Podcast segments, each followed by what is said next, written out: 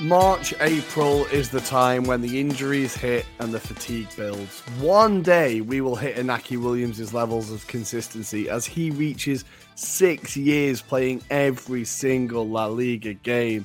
But until then, we have something to aim for, and honestly, just be thankful we're back. Welcome to the Anglo Italian Pod. As always, my name is Ruairi, and I'm finally again joined by my good friend. Feels like a lifetime ago. Tommi, welcome to episode 59, season 2 of the Anglo Italian Pod. It's a, it's a good thrill to be back. Make sure you follow us on Instagram at Anglo Italian Pod, on Twitter at Italian Anglo Pod, and give a cheeky little follow to our good friend and sponsor at the Sports Club Maps. Ruairi, we are back from the Easter holidays. How have you been? Tell us everything about your beautiful trip along the Bel Paese, along the boot, Lo Stivale, Italy. It was incredible. And finally, I honestly feel like. Uh, so I had a friend and his girlfriend visit, um, and it's the first time I've seen them since Christmas. It's the first time he's come out to visit me in any of the countries I've lived in, and I think we did enough drinking to make up for the 10 years that he's not visited. Um, it was, you, you, might be able to hear it in my voice a little bit. Um, I can, I definitely can. Yeah, yeah, yeah. yeah. It's, it was a long weekend. So we did, um, first we did Milan, then we went to Como, and then we went to Florence. It was my first time in Florence. Unbelievable city. Like, I know everyone I've talked to has been like falling in love with it instantly. Um, it is like an open air museum. 100%. We didn't like go in any museums or anything. We literally just walked around, like did the free walking tours and visited possibly every bar in the city. Um, a few too many Americans, sorry, American listeners, a few too many Americans. Um, but it was a beautiful city. Really, really enjoyed it. And going back to work today was like a proper reality check. But then we get another day off on Monday, right? So you can't complain too much. Um, did you, but it's like. To, did you get to see the stadium in Florence or not?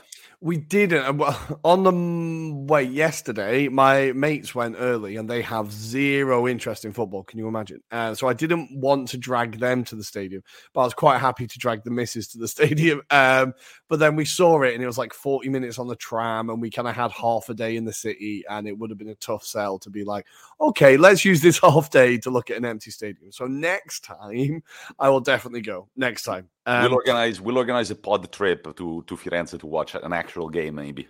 Man, I would love it. I would absolutely love it. It was an incredible, incredible city. I definitely recommend it. The meat is possibly.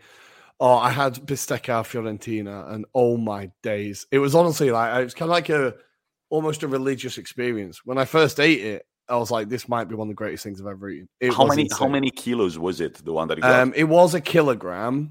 Um, but then I obviously didn't eat that myself. Um, we split it between three, uh, but even then, the missus only had a little bit. Me and Brad split most of it, and I was pretty full by the end of it. I mean, it's the size of this thing. It was like easily like I don't know, two inches thick or something. It was ridiculous. No, no, no. It's big. It's big. That's, um, that's the steak, the typical steak from Florence. Yeah.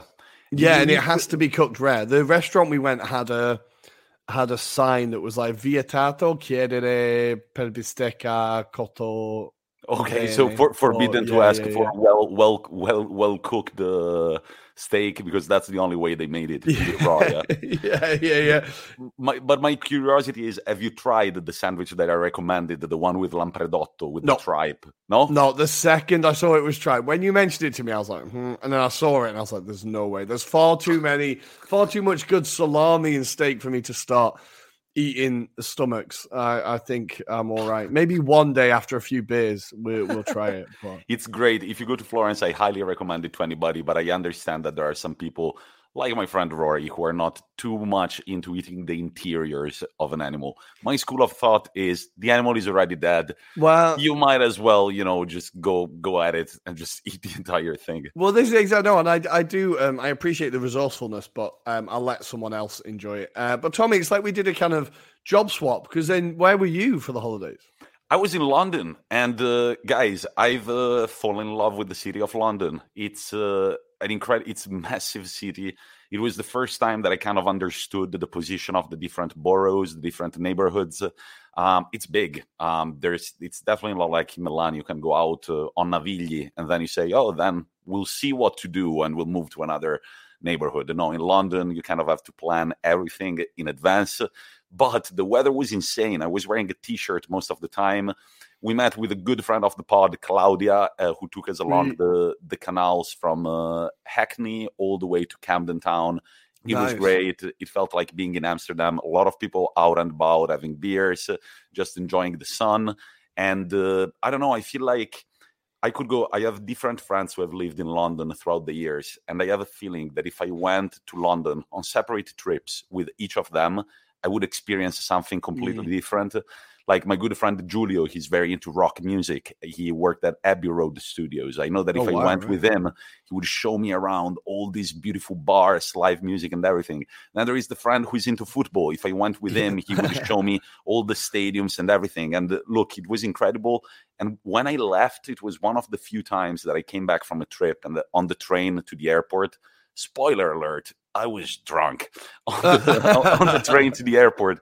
I was looking out the window, and I feel like I felt like I had the I had only scraped the surface mm-hmm. of an incredible town with so many different cultures, so many different influences, and it was great. I got to see the Arsenal Stadium. Uh, did. The picture will go on our social media. yeah, weekend. it's. Uh, I look.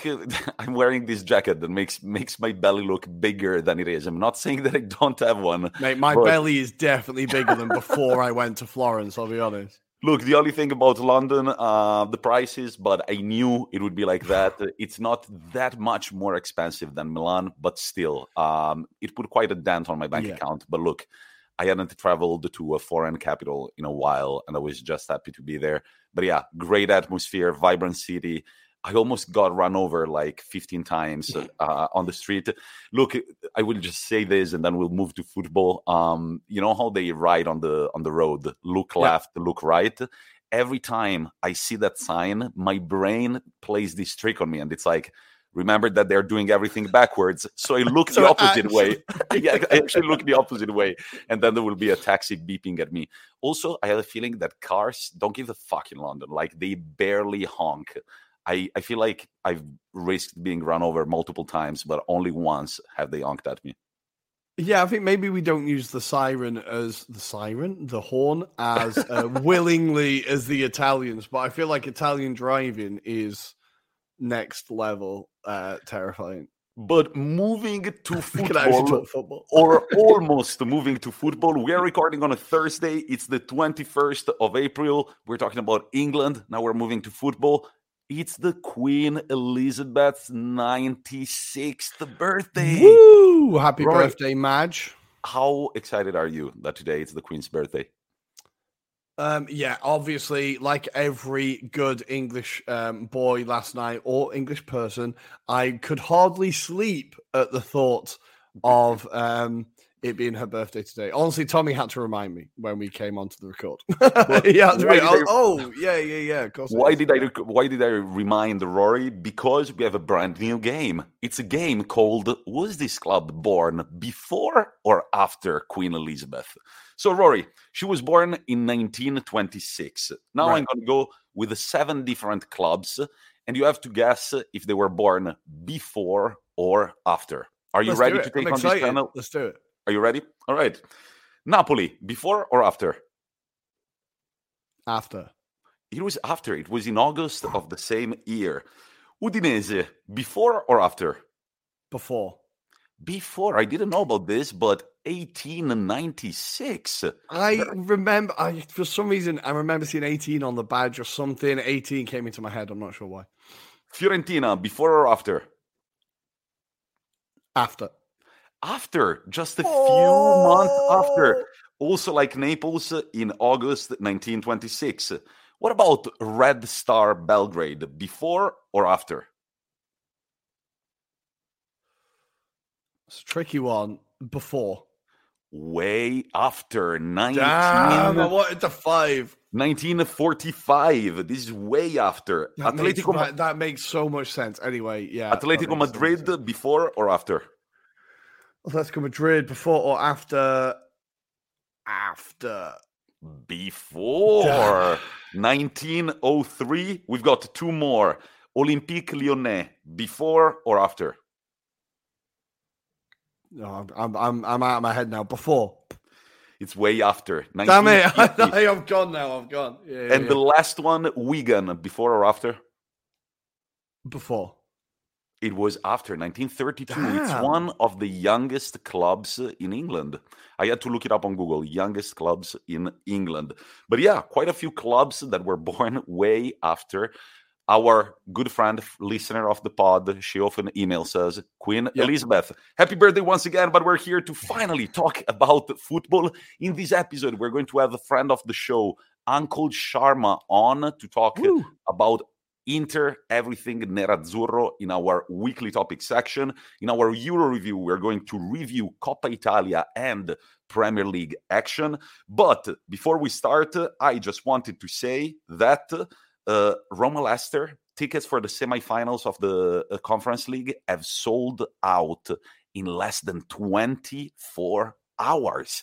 Yep. Wow. I think this I is going to be an exciting game. The queue online was 110,000 people queuing for tickets.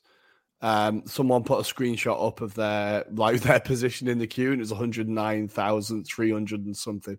It was insane. That is going to be this is like no matter the no matter the level of the European competition, by the by the time it gets to semi final stage, it's going to be exciting. If you know what I mean. Already, you're like, yeah, Roma Leicester's going to be a hell of a game. That final, whoever's there, will be a great final. Um, Write the dates down. We've got April 26th, Manchester City, Real Madrid.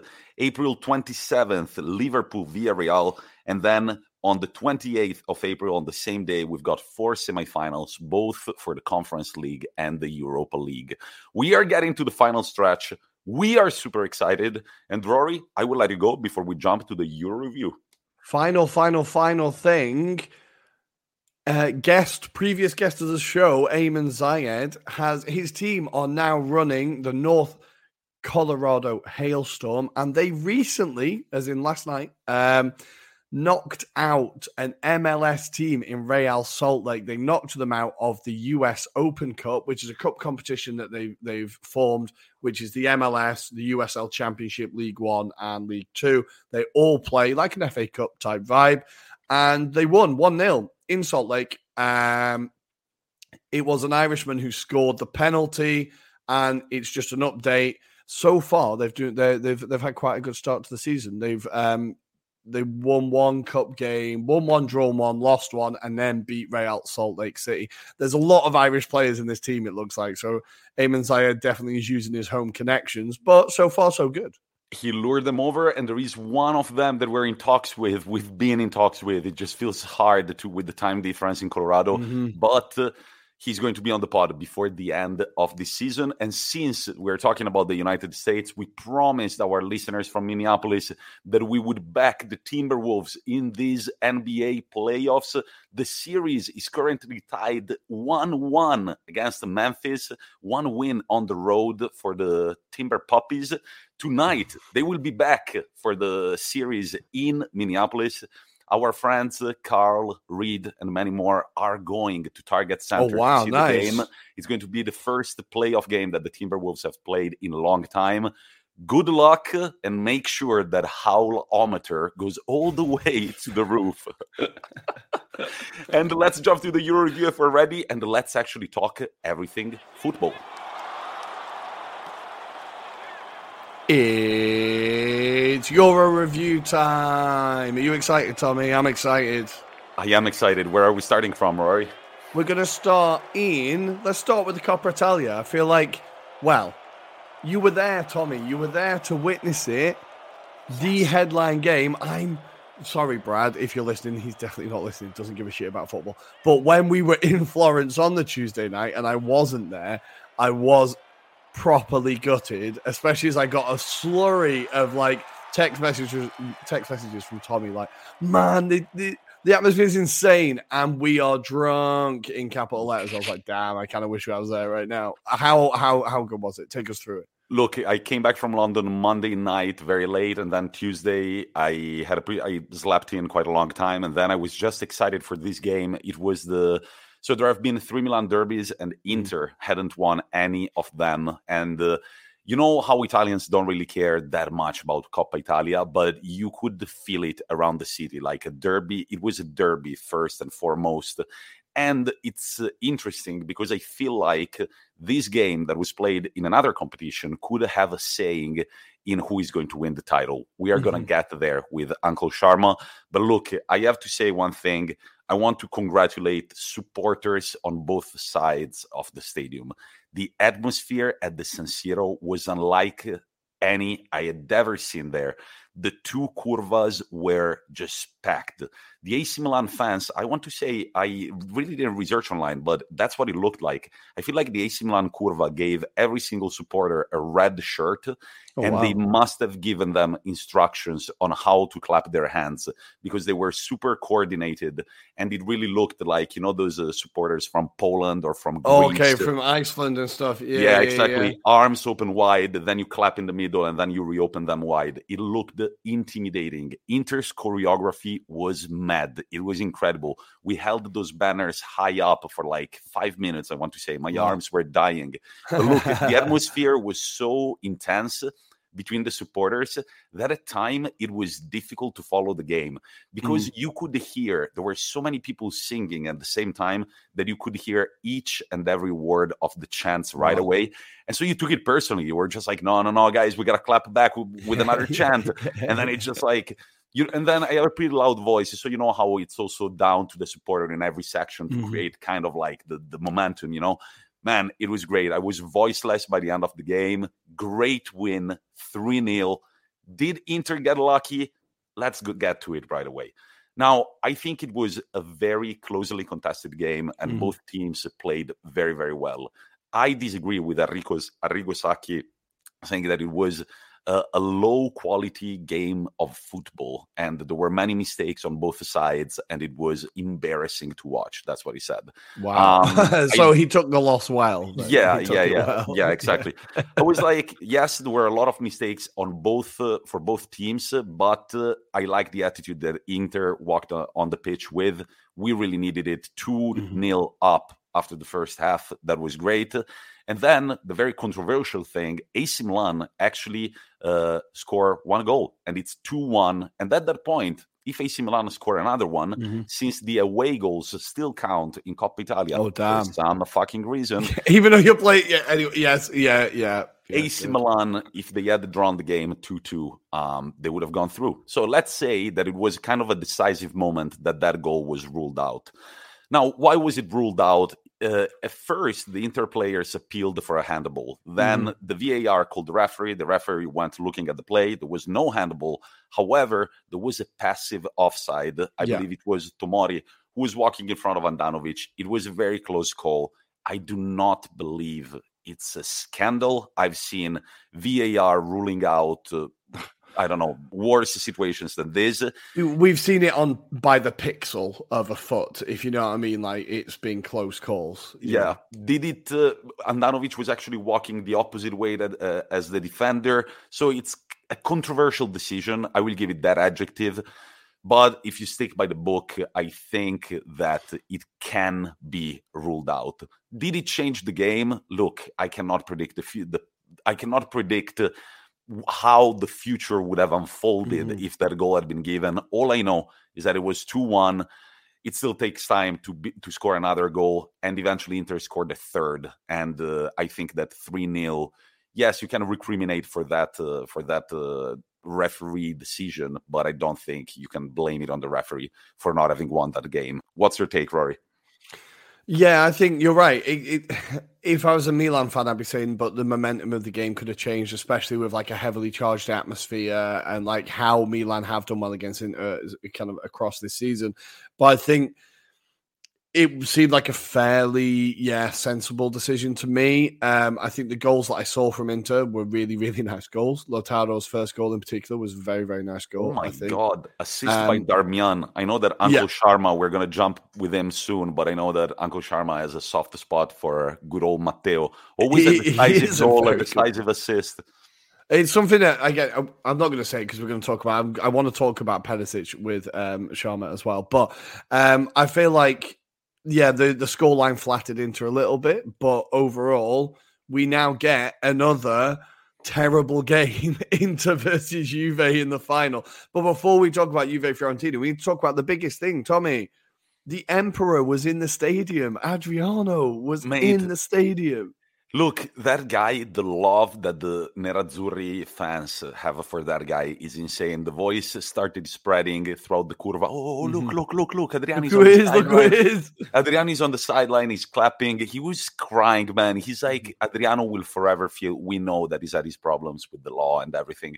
But to me, Adriano will forever be a big baby, like mm-hmm. big baby, yeah, yeah, yeah. and forever he will live in my memory with the Inter kit. Um, mm-hmm. The good thing, maybe that his career ended a bit early is that yes, he went to other clubs, but whenever you think of Adriano, you just think of him wearing that uh, that Inter kit. It was emotional, uh, and. Uh, Inter Milan had so many posts on Instagram about him being back, and uh, it just felt good that he, he was there to witness such a such a big uh, and important win definitely. No, I say exactly. And I've seen a video of him on the training ground today with Inzaghi, and Inzaghi was saying to him, "You need to come and see us often. Like, come and visit." I think like they really oh. do. I know. Yeah, he kind of it, it pulled up my heartstrings a little bit. I was like, "Oh, damn! I love seeing him there." It was also very nice to see Nelson Dida, who is now oh. the AC Milan goalkeeper trainer, moving going over to the Inter bench just to shake hands with Adriano. That was great to see. Nice. nice finally reunited. And talking about Adriano, I've got a nice little stat for you. I will uh, I will tell you right away. He's one of the three, but who are the other two Serie A players to get to 50 goals? Um, the youngest, I would say. So the three youngest players to get to 50 goals in Serie A history. Yeah, one is Adriano, one is currently playing, and the other one is a Brazilian who has been recently saying that he would like to be back at AC Milan. Alexandre Pato. Alexandre really? Pato, yeah, at 21 years and 221 days. Then we've got Dusan Vlahovic at. I was going to say Vlahovic years. is the other guess. I was going to say Vlahovic is a safe guess. I forget 22 how... years and 78 days, and Adriano 22 years and 291 days. Shit, I forget how hyped Pato was. Really, I forget how yeah. incredible Pato he started. Yeah, It was very very good. The other semi-final in Coppa Italia was Juventus Fiorentina. Fiorentina had to overturn the last minute goal scored over uh, at the Artemio Franchi. They went to Turin. Unfortunately, things didn't really work that mm. way. Um, Juventus ended up winning two 0 quite comfortably, I want to say. And Ruairi. I know that you really liked uh, Federico Bernardeschi's uh, goal for the 1 0. I thought he hit it really well. The goalkeeper could definitely do better, but I thought he hit it really, really well. His touch and strike, I was like, that's a nice goal. Like yeah. the goalkeeper definitely should have done better, but I feel like Bernardeschi gets a lot of slander. He gets a lot of slander. And I feel does. like every so often he does something where I'm like, oh, this guy's pretty good. He just doesn't do it often enough, obviously.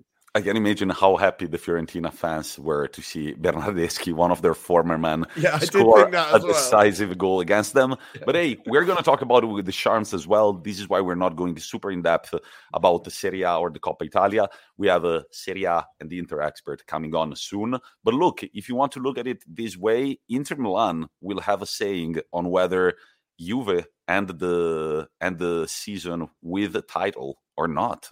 So we already snatched the title from them, the Supercoppa Italiana. Now we're going to play this final in Rome. If we win it, Juventus will not.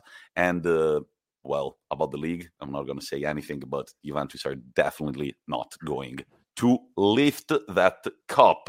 Ruairi, let's move to the Premier League. There was quite a lot of action, quite a lot of things to talk about. Where do you want to start?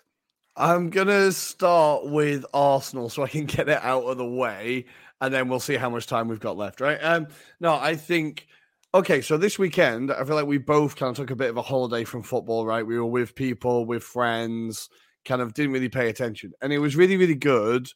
Uh, uh, that was really nice because we lost to Southampton, and I refused to let it ruin my weekend. Although the people I was with would probably say I allowed it to ruin a good few hours of the weekend, but I was so happy I didn't see that game. And then heading into this Chelsea game, I thought, oh, God, right. The three games we were supposed to win, we've lost. Now we've got Chelsea, United, and West Ham. We're going to go like seven games without a win, even maybe even seven losses. Like, this is going to be are we going to finish mid table? Are we even going to get Europa League? I was in a bad place. About to sit down for the game yesterday, and the first half was absolutely mental. Um, so we were gifted two goals, basically. Thank you, Christensen, uh, just allowing Nketiah to go through and score. Um, and then Chelsea got back straight away. Aaron Ramsdale should definitely do better with that goal. It was deflected, but he has to do better. Nketiah gives the ball away, and it was kind of like our defending throughout was just a bit. We were giving the ball away a lot. Like both teams were making a lot of mistakes.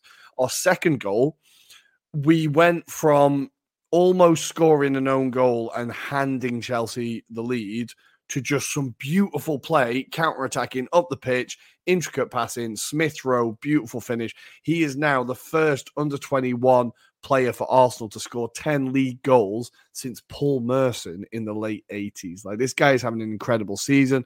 Him and Bukayo Saka are the first two under 21 players to both score 10 goals in a Premier League season for the same team since Ronaldo and Rooney. Like we are having these are some bloody good players. And what they did was they really put Chelsea to the sword, especially in the second half. Chelsea massively played into our hands. I thought the starting lineup was really quite. I think Tuchel thought maybe he could walk through this game.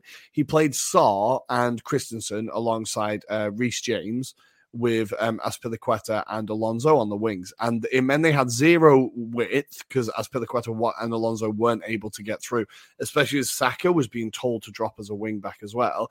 And Sarr and Christensen were just absolutely all over the place. They brought on Thiago Silva to try and like shore things up in the second half. It did not work. What really, really impressed me was the fact that Arsenal, despite being pulled back from a goal ahead twice, we managed to keep our heads, get the lead again, and secure the win. I think in the over the course of the last three games, we've created plenty of chances. We just haven't scored. Now, Crystal Palace was a one-off game. We were terrible, like terrible, terrible. Brighton, we should have got something from. VAR fucked us, and we were pretty bad. And then Southampton, Fraser Forster had an unbelievable game. Like we were creating chances, we just winning winning games. This game is a proper like marker, especially as I said, heading into games where we've got Man United at the weekend and West Ham after that. This puts us level on points with Tottenham with the same amount of games played.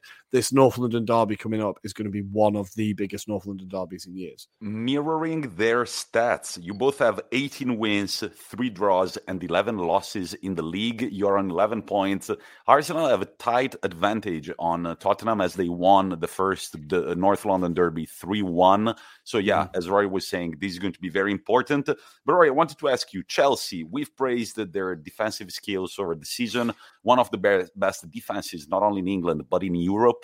Over the last six games across all competitions, they have conceded 13 goals. So, really not doing well with that back door. What's going on at Chelsea? I think they were very much relying on individual players, like, and their depth isn't there. What amazes me is with a player like Sarr, so they've kept Malang Sarr, who, uh, for all I could see, was just getting butchered by Saka every time he ran at him, but they sold Tomori.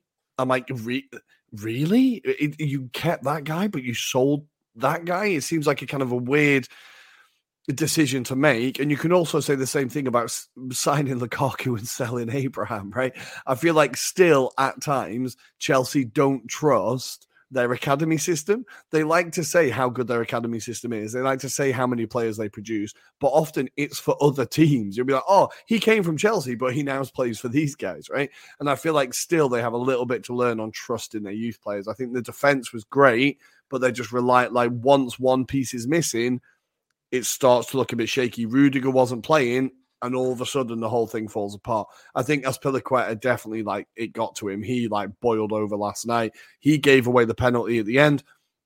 Now Saka definitely went down very easy, but Azpilicueta is far too experienced to be doing something like that. Like Saka's the only player in the box. Azpilicueta is literally holding him back, stopping his run. Your uh, Saka said it in the uh, post-match interview. He said he's asking me to go down. What am I like? He's holding me for five seconds in the area. I'm gonna go down. Like that's his fault, and I think it's absolutely spot on. I think he ended up arguing with a Chelsea fan coming off the pitch. But there's two players that I want to shout out for the Arsenal performance that aren't the kind of headlines. One is Rob Holding this guy, technically, he's not the most gifted. He gives the ball away a lot. He is never going to play for England. but defensively, he is solid. He won like five out of six of his duels.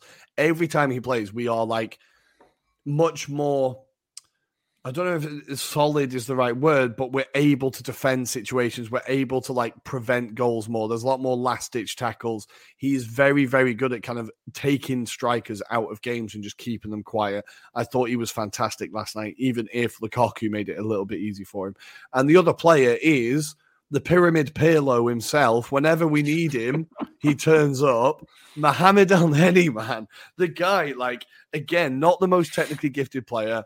He passes sideways and backwards far too much for me, but every time he comes in for a big game, he just puts a shift in and kills it. He did it against United at Old Trafford, and he did it at Stamford Bridge last night. I honestly love the guy.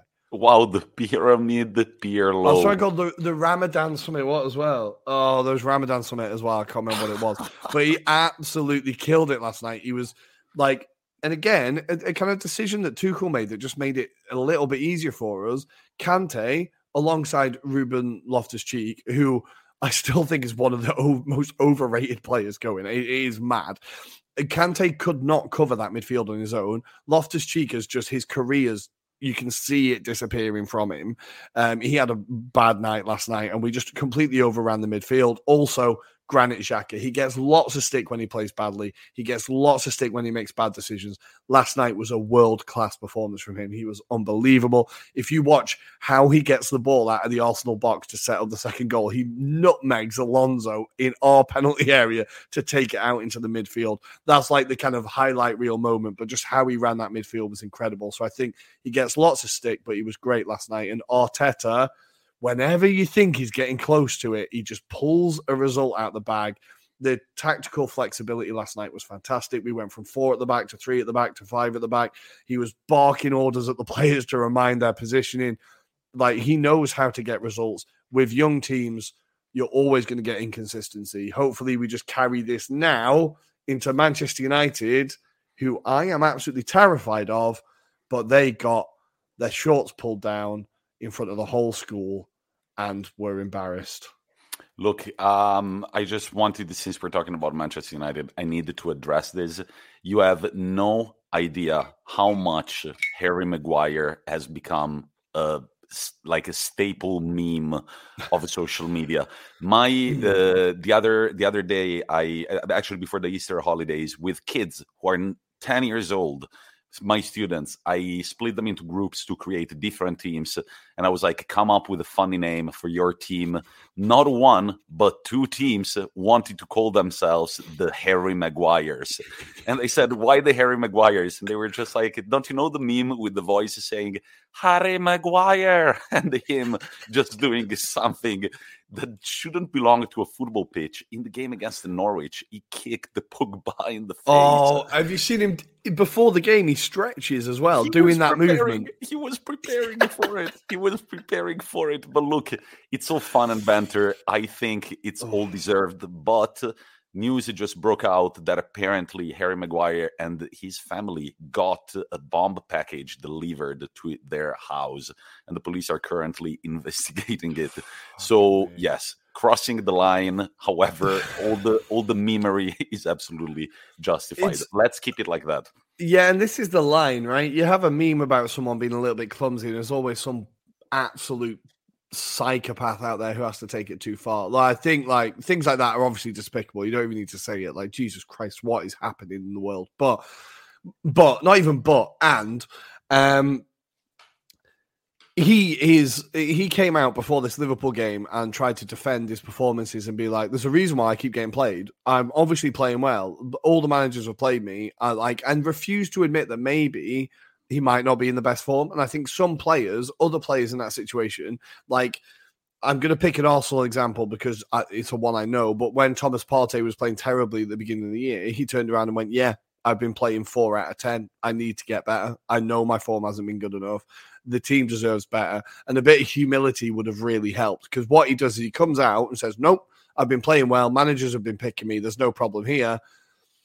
and then is one of the main culprits in an absolutely abject performance yet again as captain. shows zero desire. I think, look, we're Man United. We've talked about it. I, I, feel like I've said this sentence so many times. We've talked about it so many times, but there is not one player in that squad, honestly, that if I'm Ten Hag, I'm going, right, I'm keeping you because they've either shown a lack of ability or they've shown a lack of attitude. There's not a single one. Fernandez had that great start, right? But he's shown his attitude to be terrible. Ronaldo, Maguire, all of them, they've shown that they do not give a shit about that club. They do not give a shit about goals, performances, achievement. I think the Ten Hag has got, and we had a question from AFC Finners, how long will it take Ten Hag to turn United around? I don't think they'll give him the time it needs to turn it around. I think that's the bigger issue. He will take years to turn this around. I think you need six, seven transfer windows to get this squad back to fighting, um, uh, fighting up with Liverpool and Man City. It's not only Arsenal have seen it, shifting players that people have seen have been terrible is incredibly difficult. We are still trying to do it, and we've had to pay other teams to take our players. I do not think the Glazers are going to do that. They are taking money out of the club. They are not going to be spending money to get rid of these players. I think it's going to be such a big job getting rid of, the, rid of a lot of them. Yes, a few of them, like Pogba, their contracts up at the end of the season, but if it was just him, you could move on, but it's not. And I think alongside that, sorry, alongside that, they then have to back the manager and allow him to have control of the recruitment. Now they've sacked their chief scout and the head of recruitment this week, but then Gary Neville came out on Twitter and said, "Well, they've been marginalized anyway. They hardly had a say. Like the recruitment was decided by other people." I think this what United do with players by signing the big name, this is what they've done with the manager. I think they've gone, oh, everyone was saying Ten Hag. Everyone was saying Ten Hag, Ten Hag, Ten Hag, Ten Hag. Let's get him and then it'll be fine. And I think yeah. they'll get him. But what they need to do is they need to back him. They need to allow him to have that philosophy. They need to give him the time. I just do not think they will do it. I think this is going to be. I think Ten Hag is incredibly brave for taking this job because not one manager since Ferguson has come out of that club with a better reputation than when they left, and not one player has come out of that club with a better reputation than before they signed. Like it is, that it is, is incredibly brave of him to take that job. I think the the bigger issue United fans will tell you are the Glazers. It's not the rest of it just feeds down from that. So I think, sorry, United fans, if you're feeling optimistic, I'll see. I think you'll see an upturn. You'll see against Arsenal. Get, Yeah, yeah, yeah, yeah. This is the, the timely boost, but I think like you'll see an upturn next season, and you'll probably get Champions League next season. But I think if you're looking at challenging for the title again, I do not think they'll give him the time it require it, it requires for him to get there. And I think also a lot of teams around you are getting better. Tottenham are getting better. Arsenal are getting better. Like not only do they have a 10 yard, what's the opposite of a head start? They have like a 20 yard deficit. They then have teams that actually build the momentum around them. I think Ten Hag is very brave, very brave to take this job. Um, but this all comes from Liverpool, uh, one of the most casual and breathtaking performances I've ever seen. Um, Liverpool, this is this is peak Klopp Liverpool. I think this is the best they've been the performances they are doing now, beating City in the FA Cup final, going three goals up or whatever it was, FA Cup semi final. Yeah. Absolutely spanking up, yeah. United at home. This is the best that a Liverpool Klopp team has been. Thiago, oh my God. There is no player who plays like he does. There's no player who passes who sees the passes that he does. And not only does he, his performance against United was incredible. Not only was it the passing, it was the fact that he was throwing himself into tackles, winning the ball back.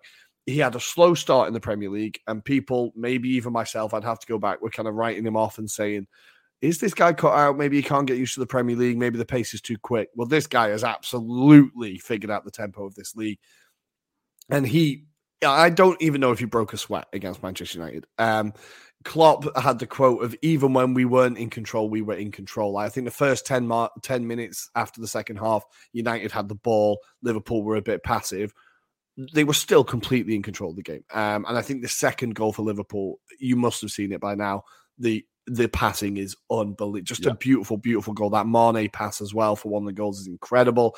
And it's just this is a an elite team, one of the greatest ever Premier League teams, and they honestly, would you say they couldn't win the quadruple? Like. I, they've beaten City now. They're the only team that are close to him. Like Yeah, in the final, yeah. they've got Chelsea.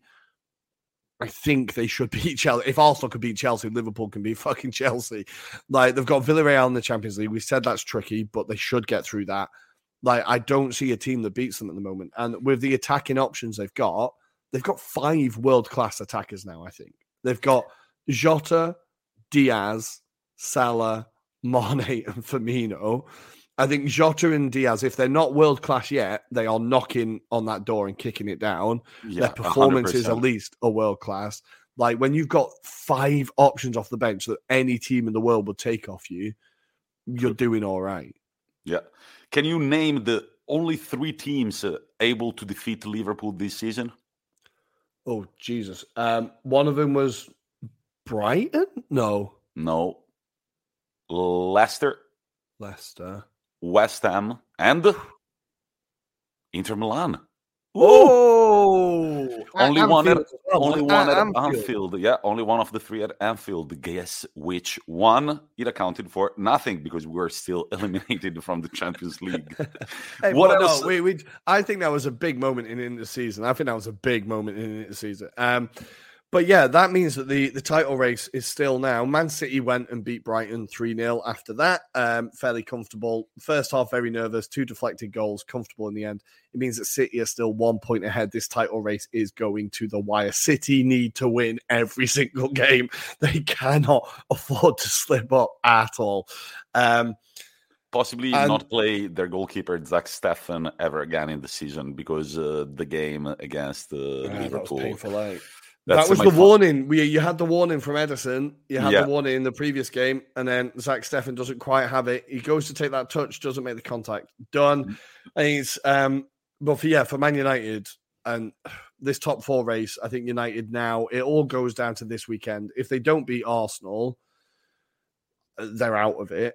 Um, I think some United fans would say they're out of it already anyway. Um, the top four race is going to go down to the wire. The title race is going to go down to the wire, but the relegation battle might kind of be done. And I think the Everton owners maybe owe the Burnley owners any money they get from finishing in the Premier League this year because Burnley have just basically confirmed their own relegation by sacking their greatest ever manager. Um, it's insane. So Everton got a last minute, last last minute equaliser against Leicester last night uh, through Richarlison.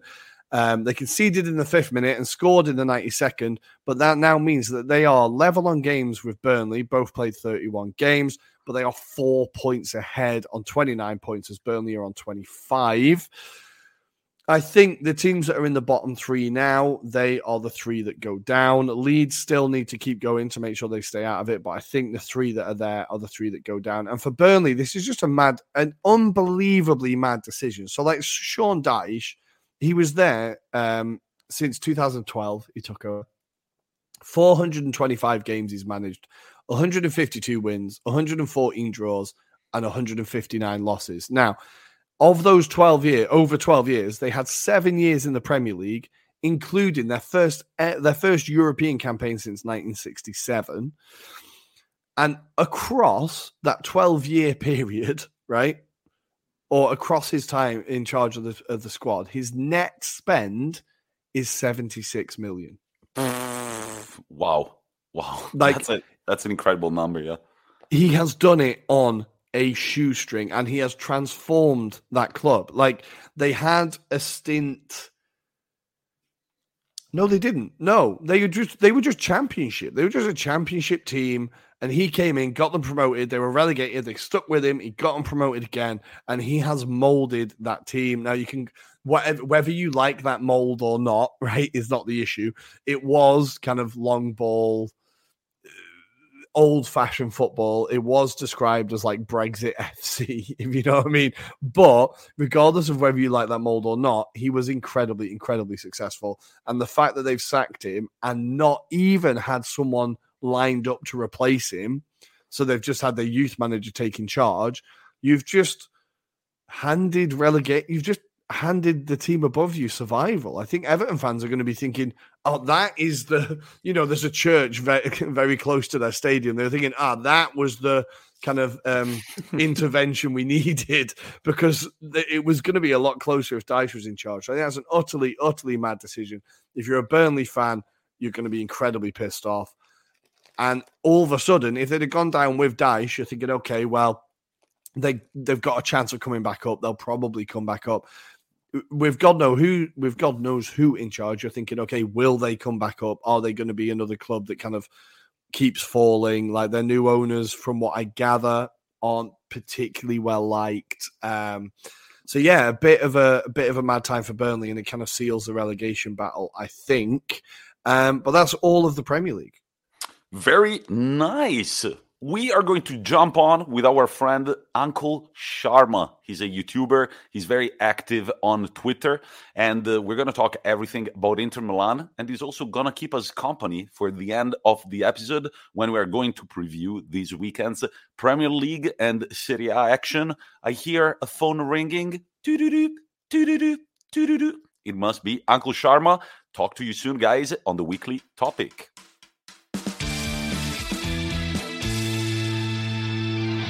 It's weekly topic time. And for the OG listeners, the people that have been here from day one, we've got one of our very first guests back on the show.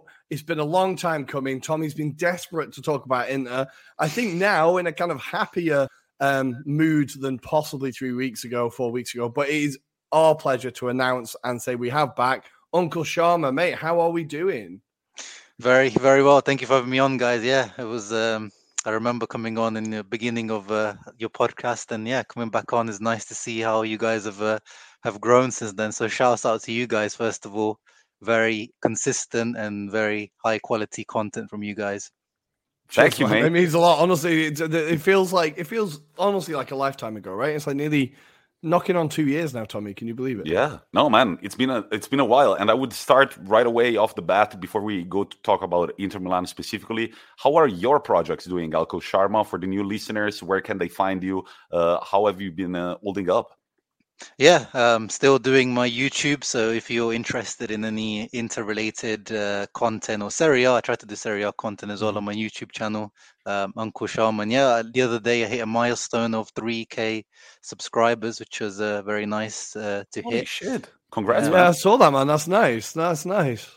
So yeah, just do continuing to do that, and um, yeah, just the you know just the trolling Milan fans recently on Twitter. So you find me on Twitter on at our Shams. nice. Yes, if you don't support Inter Milan, uh, Uncle Sharma's Twitter is quite intense. I personally love it. But so, why have you been trolling AC Milan fans? Tell me, Uncle. Tell me more about this. Uh, you know, just uh, probably just that little little three 0 win we had with against them uh, the other day. Uh, you know, two seasons in a row now we've beat them three 0 So, you know, the Milan is definitely uh, black and blue. Um, so yeah, it feels good. It feels good. And as you said, you guys were about to you were inviting me about maybe three or four weeks ago when things weren't looking so good. Um, and it was going to turn into a, a deep uh, therapy session. I think, like a sad therapy session. But today, I think, was going to be a, a lot more positivity going around, thanks to that, especially that 3 0 win. Yeah, look, what I've learned is that I'm a very pessimistic Inter fan. And uh, Uncle and a lot of other Inter fans that I know, they were just like, Tommaso, calm down. It's okay. But after that defeat against the Sassuolo, I was just like, we've hit rock bottom. This one cannot happen at the San Siro. We made it kind of our fortress uh, last year with Conte. This year, we cannot allow Sassuolo to win here. So, what gave you hope at that moment in the season where there was no hope for me to be found? Well, I think it was just the fact that this is still, you know, the same. The core of the team is still the Scudetto winning team. Uh, mm-hmm. So the shit surely is like it can't it can't drop off. Um, and then you know those there was those two months if you remember Tommi, like we were, you know, the best team in the league by by a margin. You know, we were mm-hmm. like playing outplaying teams, and visually we were better than you know Conte's team. Like we were still solid defensively, but we were playing even nicer football. So you know, it was like you know this can't we can't just forget how to play football, even though it did look like it. Mm-hmm. And then at the same time, we have to remember our schedule, our fixture list was crazy. Like end of mm-hmm. January and February, we had like big match after big match after big match. Like it was, you know, we had the Champions League, we had Liverpool, which should have been Ajax, but ended up being Liverpool, as we know. Very true. It was definitely like the hardest draw you could have got as well. Yeah. Like, hands down, the hardest draw. Yeah, yeah and we did, we did, we did quite well. I think we gave mm-hmm. a good showing of ourselves. But of course, I think I think we put everything into that Liverpool match, and then we lost two 0 and then we lost. Then we had Milan straight after, and then yeah, we lost that. You know, we dominated the game, and then 75th minute changed, and um, I think that was a big mental mental blow, as Inzaghi admitted a few weeks after that. We're still licking our wounds from that defeat. You know, Giroud getting that, getting those two goals, and then they'll continue. The big matches continued, and the players got tired so I think it was just I was just thinking, just you know, we need the for once I wanted the international break. I was like, give us the international break, let these guys physically recover. Inzaghi, I think, needed to rotate a little bit more, which he started to do now. And I think now, yeah, we can see the team looks a lot more fresher and mentally, I think we've recovered. So that's what my hope was, and it's worked out. And Correa coming back from injury, I think people underrated his um, him missing from the team a lot as well. So, do you think we uh, we kind of mentioned it before in the previous part of the pod? I remember everybody who's watching on YouTube, you can actually find the link to the full episode right below. And if you're listening on the pod and you want to look at our beautiful faces, just look for our channel on YouTube. But we were just discussing the fact that maybe this Coppa Italia semi-final derby was a decisive factor in another competition, which is Serie A. Do you think this is the morale boost that we needed? What I said is that besides everything else, what I loved the most of this game was the attitude that Inter walked on the pitch with. What are your takeaways from these 90 minutes of football? Yeah, I think we had to beat them. The fact because it was the fourth derby this season, and we have we had this season we haven't beaten them because last like four or five years we've been dominating the derby, but this time this year hasn't been that good. So it was good to actually finally get that win over mm-hmm. them and a convincing win. And as you said, I think uh, just as their win against us in the league kind of threw us off for like a whole month afterwards, I think this defeat for them could be like a big killer in in their Scudetto run in the coming in the coming weeks and give us that mental boost going into it. And I think it just shows, you know, we know, I think as Interisti, like we know that we are better than them on paper, and then in the derbies we've seen that we've played better than them in most of them, and we just haven't got the result. So this one was like the convince the moment that it just convinces you, yes, we're the better team, we've got better players, better performance, and we should be the deserving Scudetto winners by the end of the season. So I hope, yeah, that's how it works out by the end of it.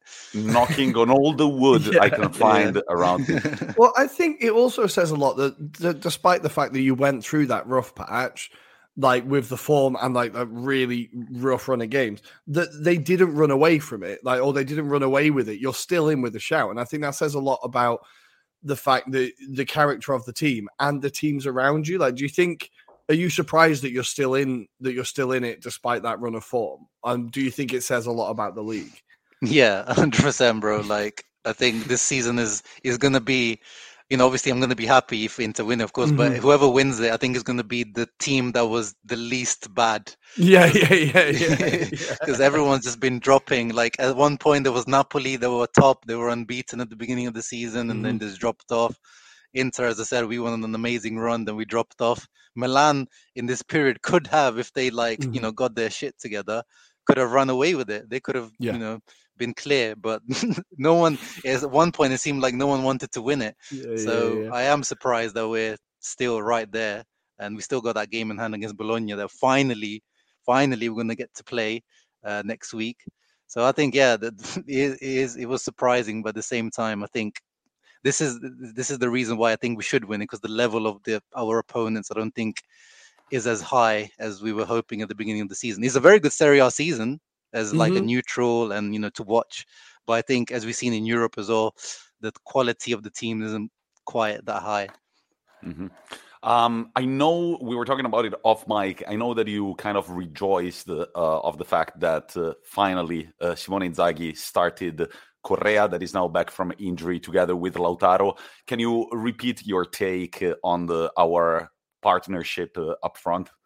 yeah partnership in the inverted quotes because those two I don't know like do, do they do they even speak to each other or do they like I don't know they just go on the pitch and just hope like I just feel like they have especially when we went we came from a Lukaku Lautaro partnership Tommi you know how good that partnership was for 2 years and they seem to have this kind of you know brainwave partnership where they just know where each other is without even talking and then Dzeko Lautaro is this complete opposite they just no understanding no chemistry yeah. and I think um I think you know, in the the fan base is split over the two. A lot of people blame. They say Dzeko is the one that steals the limelight or tries to do too much, so it's it's not Lautaro's fault.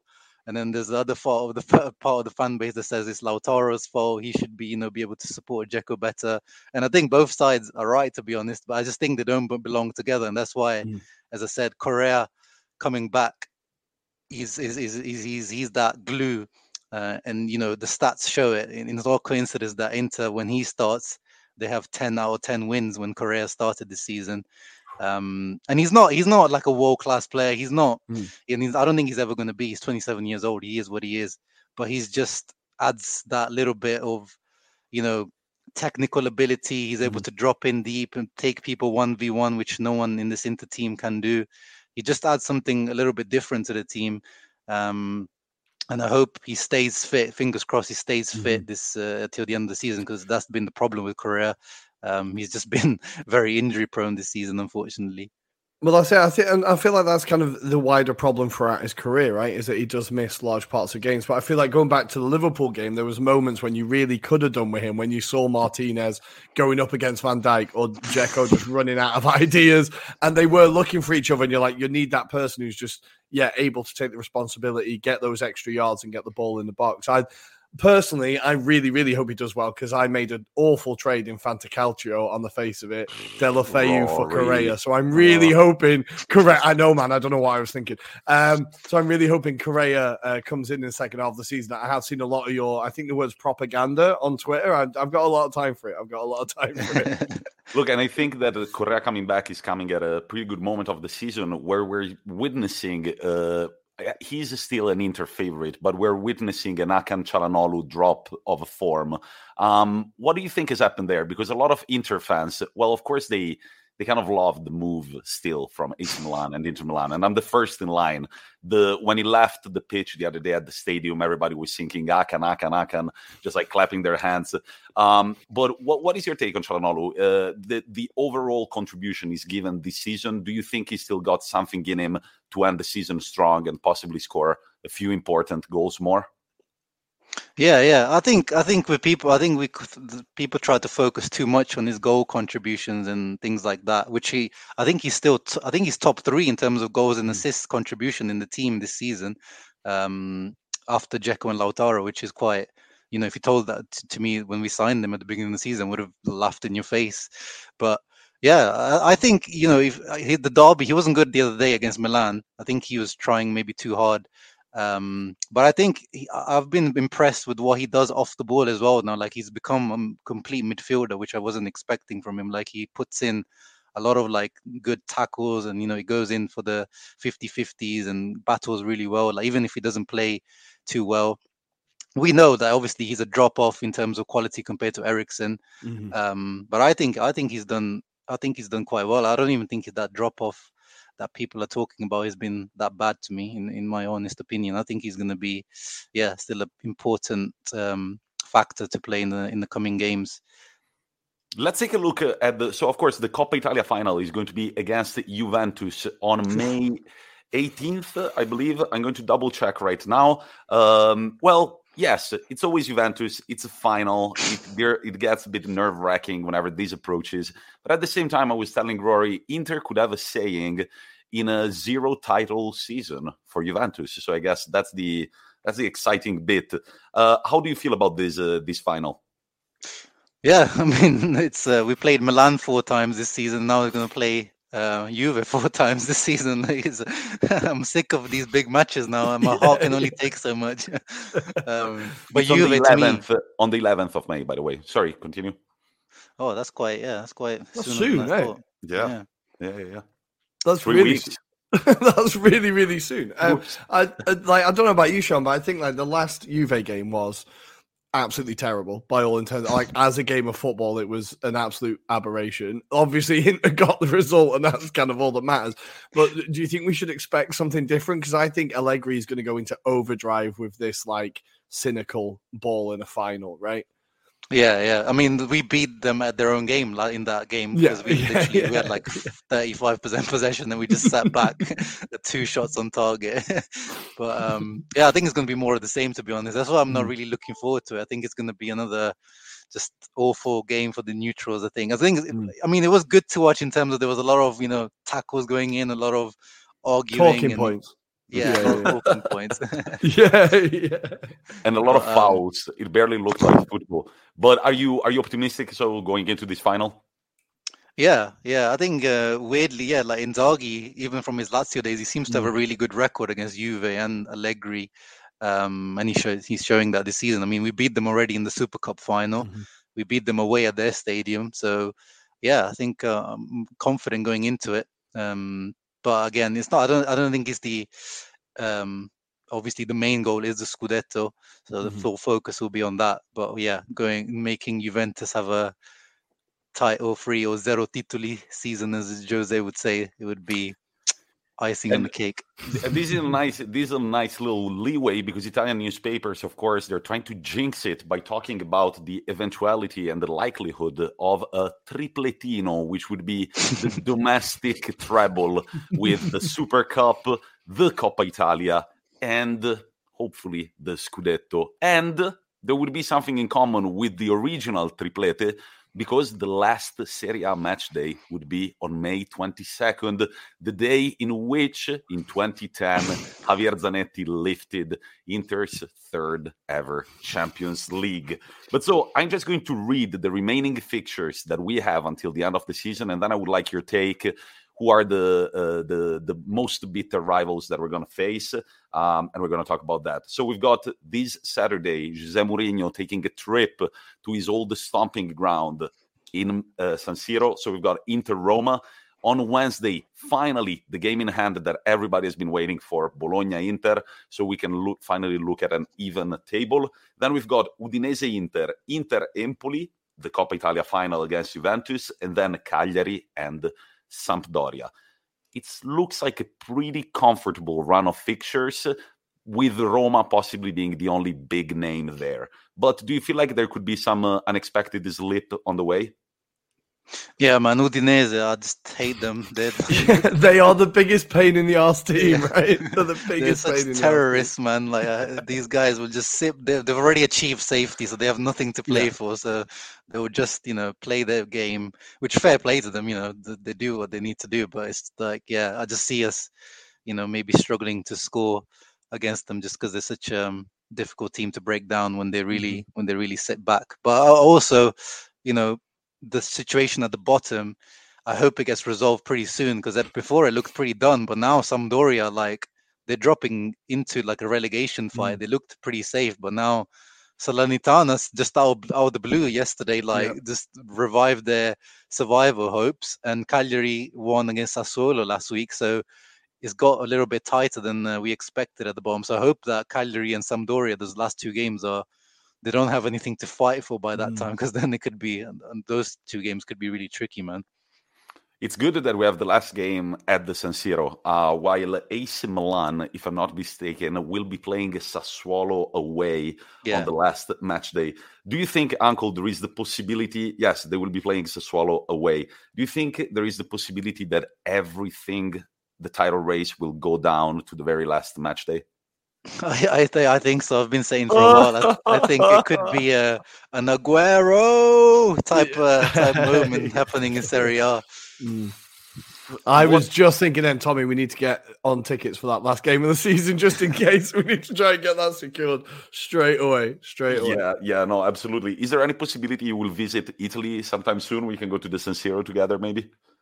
Yeah, I would like to. I would like to, but at the moment it's difficult because just uh, I would have loved to go for that last game, the Sampdoria Mhm. one, but uh Mhm. my one of my friends is having his stag do Oh, the damn. same.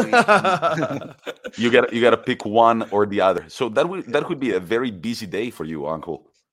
Yeah, I know. I'm going to be checking checking my phone whilst yeah, whilst we're doing whatever people do on the stag do. and uh, so this is the situation until the end of the season. Um, let's talk a little bit about summer transfers, a sort of wish list for Inter Milan.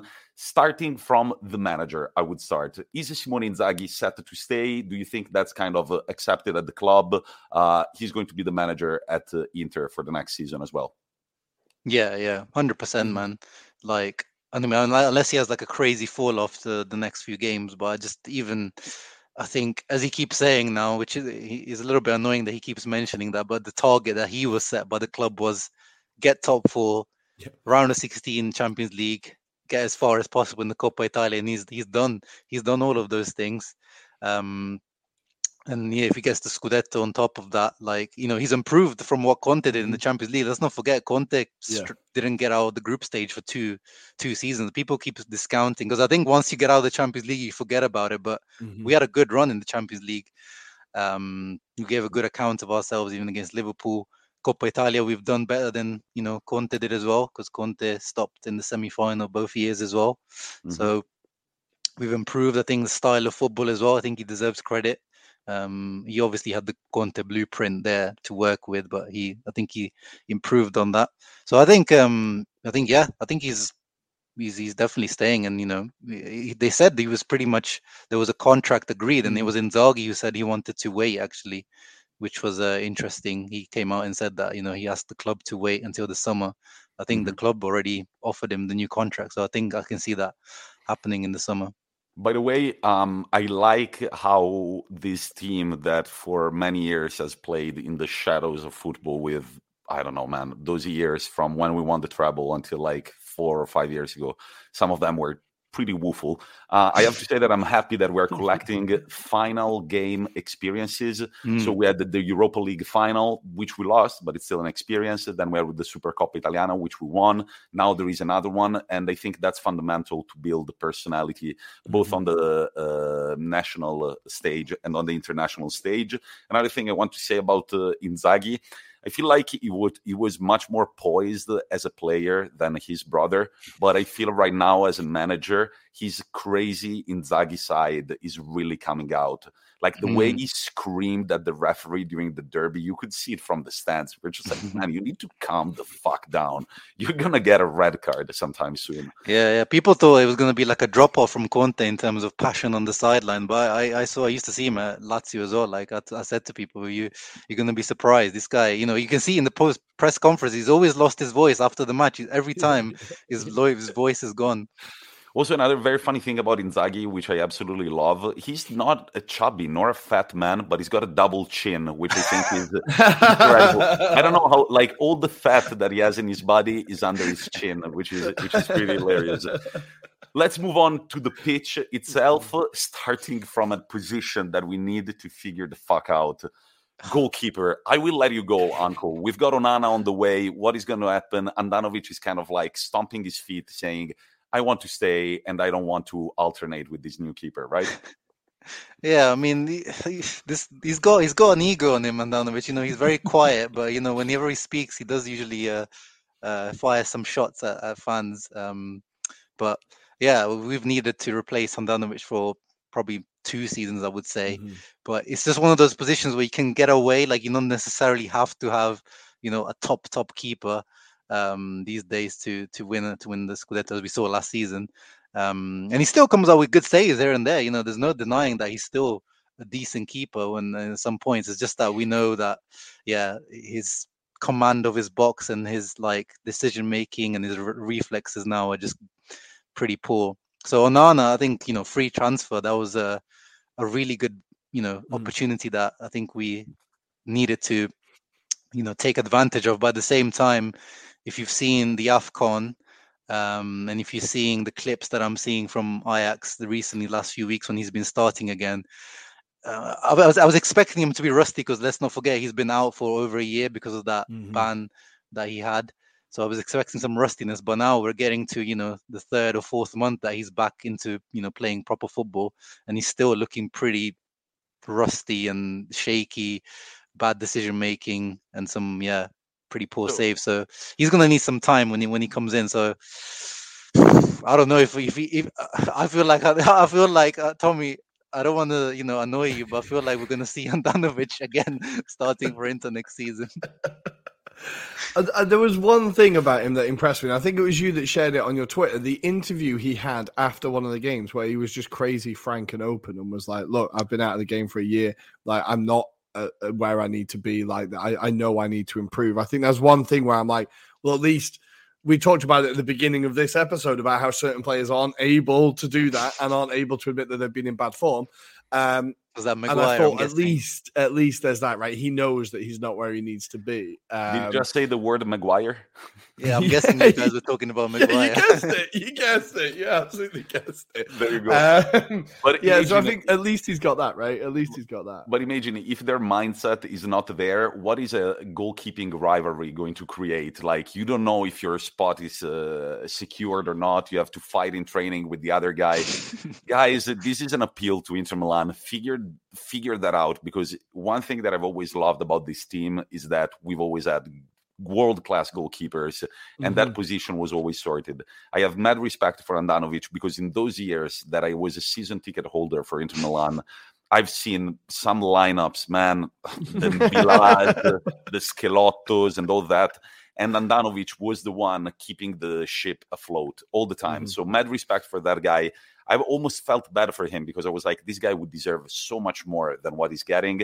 He got the title, and right now I would like the acceptance from himself to be like, maybe I'm done. Maybe I should move on. Maybe I should go fishing.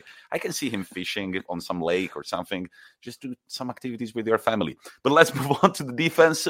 Is there any name in defense that uh, you would let go if an offer, if a proper offer was to come? Yeah, you you you know the answer, man. Is the De Vrij. Um, again, he's, uh, he's he's not even a disrespect to him or anything because he's still, as he showed, you know, the other day in the derby. I think he's been a little bit over criticized this season, mm-hmm. but you know, he's he's 29. I think he's gonna be 30. He's on his last year of his contract the next uh, season, so I think it's time to cash in now if it's possible.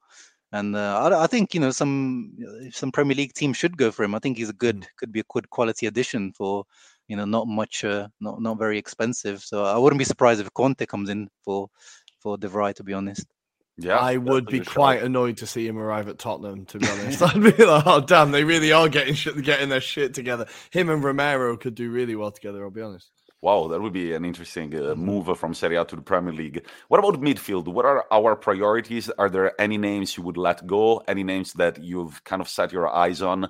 I think we need absolutely somebody to substitute what Brozovic does whenever that guy takes a breath off the pitch. yeah, uh, yeah. We, again, like the Handanovic, I think we've needed a vice Brozovic for 2 mm-hmm. seasons as well. Like the guy just they always play every he almost pretty unless he gets injured or suspended, he's uh, he plays every single minute. Mm-hmm. Um, so I think you know if we are going to have to you know cut down on wages and have a little bit of a again a difficult summer in terms of incomings, I don't know why we shouldn't give the opportunity to Lucien Agoumé, the guy, the youngster who's on loan out at um, Brest in in Ligue mm. 1. I've heard that he's done quite well. He starts pretty much every single match for them. Um, he's he was supposed to be, you know, in that same age group as Tchouameni, um, wow. you know, all these guys coming up. He was the captain of that team in the France under 19, I believe. So, you know, he was supposed to be highly higher rated than all of those guys. So, you know, I, I wouldn't see why. And we do need to re- rejuvenate the squad as well. So low cost option already in the in the squad. So mm. why not give him give him an opportunity um, to Agoumé? And then the Hakan position, as we mentioned earlier, you know he's done he's done well, but if it's possible to upgrade on him, like Rodrigo De Paul is still my dream. Uh, it was it was painful to see him go to Atletico Madrid. Um, from what I understand, we had everything agreed with Udinese for the same price that he went to Atletico, but we just didn't have the the money to do uh, to mm. actually pull through on the deal.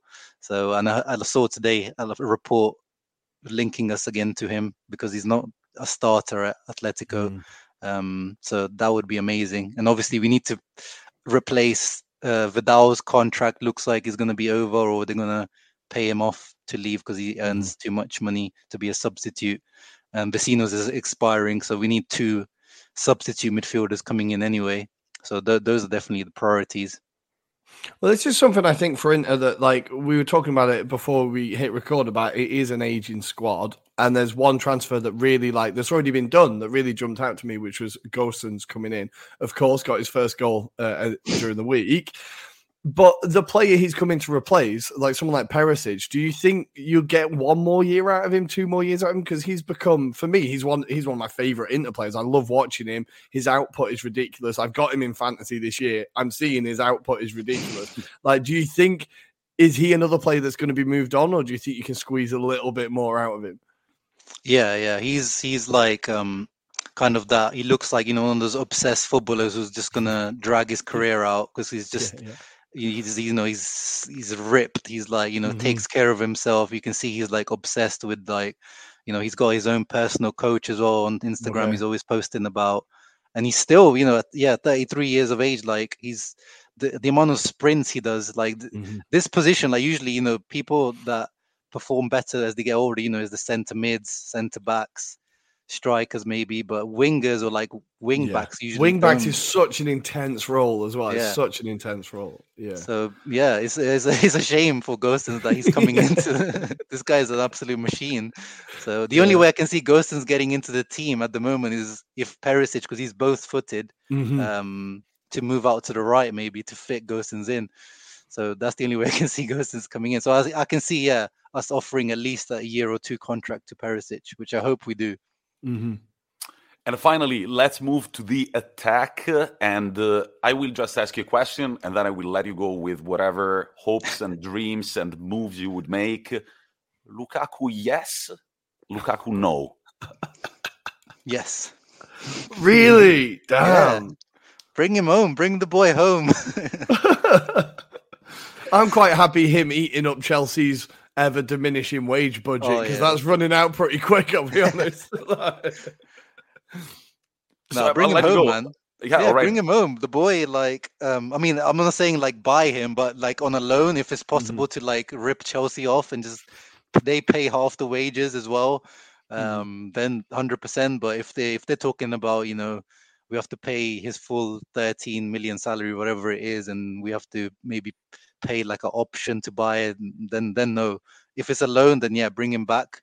Because at the moment, the more time goes on as well. Like yesterday, he looked really when he came on against Arsenal. He didn't. He looks like he's he gained awful. weight again. Yeah, he was awful. Honestly, he like he he was dragged off and he was sweating, and I'm surprised he honestly he'd built up a sweat. The guy barely moved. It was insane. it was insane. Yeah, so I don't know if it's the fish and chips again that in England that's hitting him. I don't know what it is the in, the English diet that's hitting him. He maybe needs to come back and eat some uh, some spaghetti in uh, in Milan. But yeah, there's a lot of like you know variables with Lukaku where it's like we need mm. him to first get back to that physical shape and now we need to recover him mentally as well. Like the guy, you know, we're talking about saving his career again, like basically what mm. we did the first time around with the, when we bought him from from United. So, but to me, I think we should, if we can bring him back, we could, we could, we should.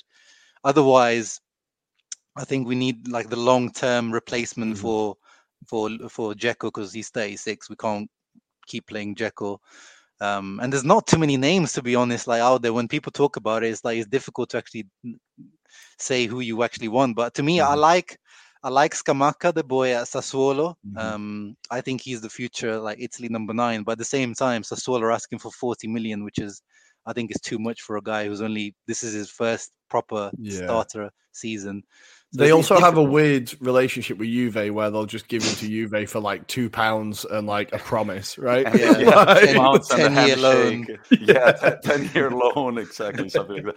So Scamacca is one of the possible names. The thing that I think when I look at the Inter squad this year, which I think is also what we the big difference uh, against Liverpool was that Liverpool just like kept bringing these big names out of the bench. Yeah. Um, we don't have that in our attack. As much as I love the guy Alexis Sanchez, I believe that that's a pretty heavy wage bill that I don't know mm-hmm. if we can sustain. Who do you do you think Satriano, uh, the Uruguayan, has been doing quite well over at Bastia? Um, who do you think should could replace uh, uh Sanchez? Do you think he should be replaced or not to start with? Yeah, yeah, definitely. I think similar to Vidal, I think his uh, his wages are just too much for what they um they offer now at their age, mm-hmm. and they're injury prone as well. So I think I think the Sanchez one is probably going to be Dybala coming in. To be honest, I think he's going to be Sanchez out, Dybala in, because it's pretty much the exact same wage. Yeah, and he's 28, Dybala, although he is injury prone as well. So I see Holy shit! Like is, he, like. is he injury prone? That's the thing. I feel like the second he gets injured, I will get pissed off if he comes to Inter Milan. But if, if him and Correa can like you know alternate their injuries, yeah, they can just have an agreement, right? Yeah. but look, I like that idea of uh, just like uh, uh, these three Argentinians up front: uh, Correa, Correa, Dybala, and Lautaro. That would be pretty exciting. But the big question, Uncle, if Diego Simeone comes to you with 80 million and says, "I want the Wonder Boy, Lautaro," what do you do? Do you do you do you kick Lautaro in the butt or not? Yeah, yeah. I book. Uh, I pull up to Asari's house and drive him to to Madrid.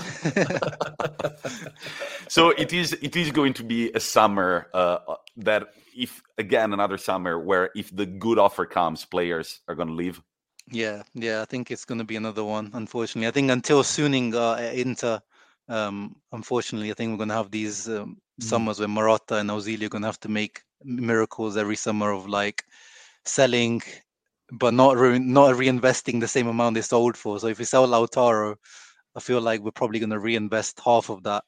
Mm. Um, so not as bad as last summer where we sold for like 170 and we spent about 40.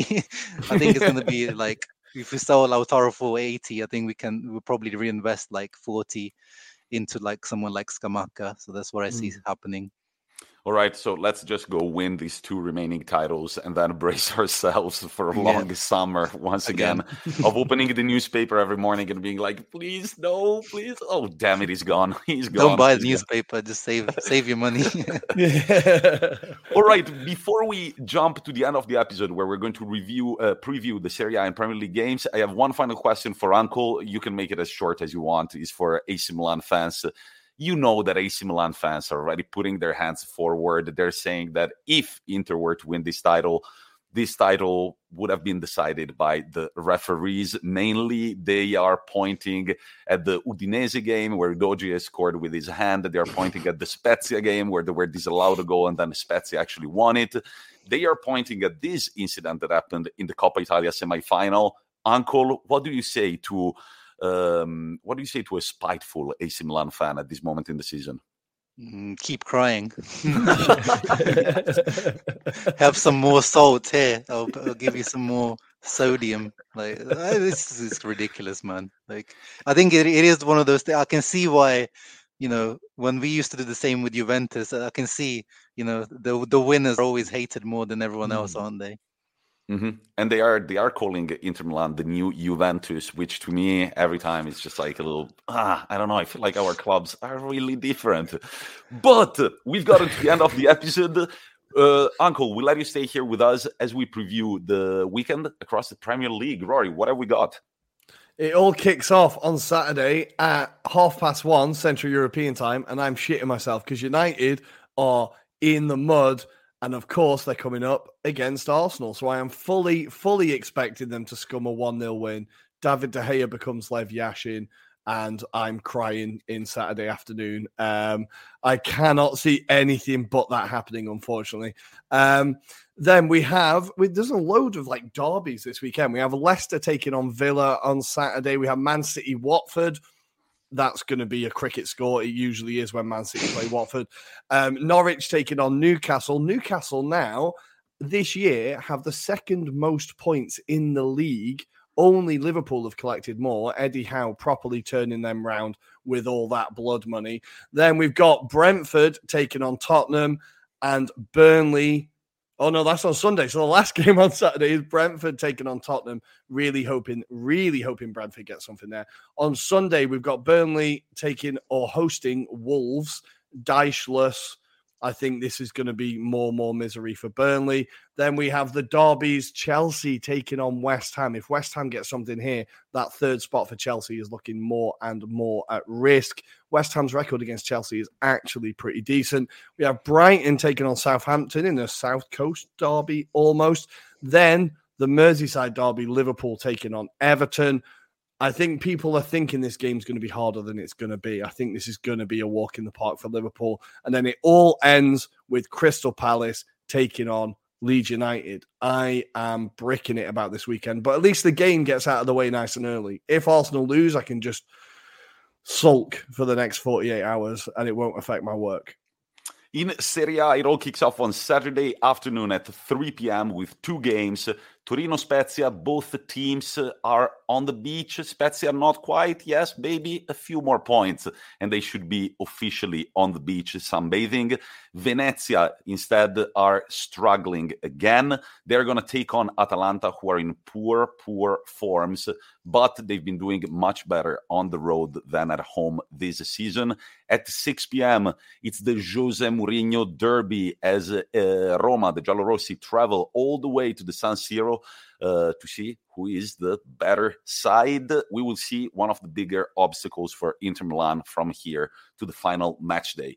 And then at 8:45 on Saturday, we've got Hellas Verona against the Sampdoria, who as uh, Uncle Sharma said, are kind of struggling at the moment, and Hellas Verona are a very good team.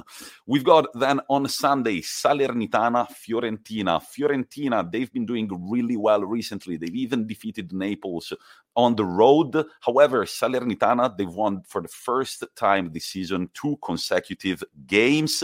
Now it's looking like uh, safety could be possible. Their manager, Davide Nicola, has said that if they were to make it, he would walk all the way from Salerno to Rome to meet the Pope. I looked it up. That's 274 kilometers, a 57 hour walk. He's already done something similar when he escaped the relegation with Turin. Good luck, Davide. At 3 p.m. on Sunday, we've got two games Bologna Udinese and Empoli Napoli. Napoli are looking like they're out of the title race for now, but uh, Inter and Milan have big games. We will see if they've got what it takes to keep their hopes alive. Genoa Cagliari, big relegation battle at the 6 p.m. and at 8:45 another Rome versus Milan derby as we've got Lazio AC Milan over at the Stadio Olimpico in Rome and the Serie A all wraps up on Monday night at 8:45 with Sassuolo Juventus. Uncle, anything to say about this uh, Serie A match day? Yeah, no, there's a lot of things are going to be going to be uh, decided. I think so. Just looking uh, looking forward to it for sure. I think the Inter Roma game is going to be spicy for sure mm. with uh, Mourinho. We beat them twice this season, so I'm sure Mourinho is going to be looking to um, to get one over us at least uh, this uh, this season. So, yeah, we kind of spanked them both times. So yeah. I think yeah, I think Mourinho is going to to create something. Roma's defense have been very good recently. But Uncle, it's been a pleasure to have you on. Thank you very much for agreeing uh, to come here. I'm going to say goodbye to you now and thank you before Ruairi sends us off with our customary quote. And the quote this week, I think it's the first time we've quoted the great man himself, and it's only because we've beaten Chelsea this week that I'm quoting him. It is Mikel Arteta, and as we try to figure out exactly what Arsenal are, he said, "The guy who invented this game, he wanted to make us suffer because when you expect something, something else happens." Have a good weekend, guys, and we will see you on Monday. Talk to you soon. Bye bye, Uncle Sharma. Ciao.